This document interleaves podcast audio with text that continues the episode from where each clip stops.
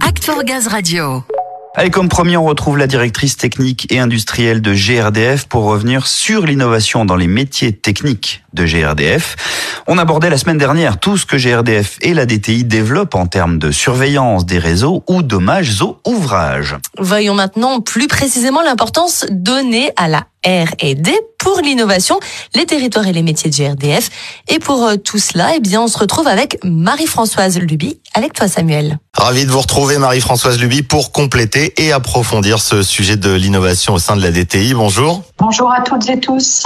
Alors, on l'a vu, énormément de choses se mettent en place, sont développées, VSR, drones, droïdes, intelligence artificielle. Cette quête constante d'évolution pour rester à la pointe de l'innovation, ça passe par un gros travail de recherche, évidemment, mais par conséquent aussi de l'investissement. Alors, effectivement, dans le métier technique, la recherche et développement a toujours été un sujet important. Euh, côté technique, la R&D euh, représente euh, un tiers du budget de la R&D de GRDF. Finalement, elle se nourrit d'initiatives qui remontent des régions, notamment lorsqu'on veut euh, engager des industrialisations euh, d'innovation ou qu'on veut euh, tester la possibilité d'être mise en place au sein de GRDF, on est parfois amené à utiliser de la R&D et on le fait pour rendre ces innovations les plus performantes possibles puisque l'un des objectifs de l'innovation, c'est euh, de rendre les métiers euh, plus performants, plus simples à exercer euh, sur le terrain, puisqu'on a une obligation de faire énormément de choses hein, sur le terrain de par la réglementation qui entoure nos activités. Et donc, tout ce qui est technique pour réaliser nos métiers doivent être les plus performantes possibles. Donc cette R&D sur la période 2022-2025, c'est à peu près 24 millions d'euros qui sont euh, destinés à la recherche, à peu près 6 millions d'euros par an. Et comme je l'ai dit, ça représente un tiers du budget R&D de GRDF. Oui, c'est évidemment conséquent. Marie-Françoise, vous avez parlé du terrain et des métiers. Ces innovations, ces évolutions nécessaires, elles vont avoir un impact sur les métiers. Ça va amener en toute logique à de la formation, à de l'évolution de compétences, mais aussi peut-être au développement de nouveaux métiers au sein de GRDF. Ouais, peut-être qu'avant de répondre sur ces nouvelles compétences, pour bien avoir en tête euh, ces sujets de R&D, euh, ils sont là pour répondre aux orientations stratégiques euh, et aux ambitions de GRDF. Donc, on a des innovations qui nécessitent de la R&D pour accroître la performance économique de nos pratiques et toujours la sécurité du réseau qu'on exploite, mais aussi permettre d'améliorer nos pratiques en recherchant de la performance sur leur impact environnemental sur la satisfaction du client. Et ça, c'est vrai dans nos activités d'exploitation, de construction du réseau et de maintenance du réseau. Et bien évidemment, on a beaucoup de R&D et leur part euh, est de plus en plus importante euh, ces dernières années pour adapter le réseau de distribution à l'accroissement euh, de l'acheminement du gaz vert, notamment du biométhane, du méthane de synthèse, mais aussi de l'hydrogène.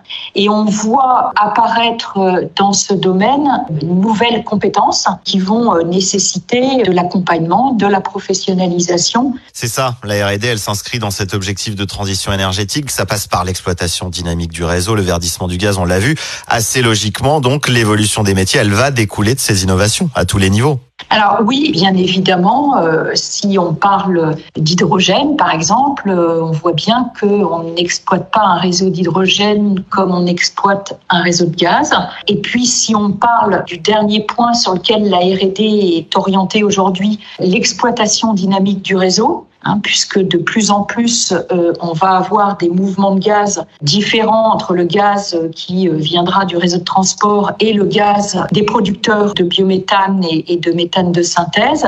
Cette exploitation dynamique, elle va nécessiter de nouvelles compétences pour les métiers de conduite du réseau, d'anticipation de ces mouvements de gaz et des réglages de poste qu'il y aura à faire.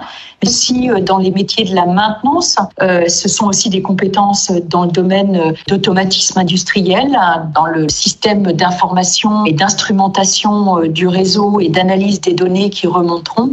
Donc on voit que tous ces domaines vont amener des nouvelles compétences sur lesquelles euh, nous aurons à cœur euh, d'accompagner euh, les collaborateurs pour les professionnaliser et garantir la performance que nous devrons dans ce domaine. Très bien, on aura compris que l'innovation est l'expression d'une entreprise en pleine mutation, déjà prête à assurer la transition énergétique dans les meilleures conditions, et ce n'est que le début. Oui, on va avoir beaucoup de nouveaux sujets sur lesquels le métier technique, euh, avec les autres métiers et les régions, puisque tout se fait de façon très transverse, sont euh, actuellement en mode euh, évolution. Voilà, très bien dit. L'avenir se dessine aujourd'hui. Merci beaucoup, Marie-Françoise Luby. Merci à vous. Merci beaucoup Marie-Françoise Luby pour ce point très complet sur la R&D au sein de la DTI. Vous le savez, hein, pour en savoir plus sur ces nouvelles solutions ou technologies dédiées notamment à l'exploitation dynamique du réseau, sa surveillance ou la prévention des DO, vous avez rendez-vous sur la plateforme Act for Gaz, vous y retrouvez toutes les infos nécessaires.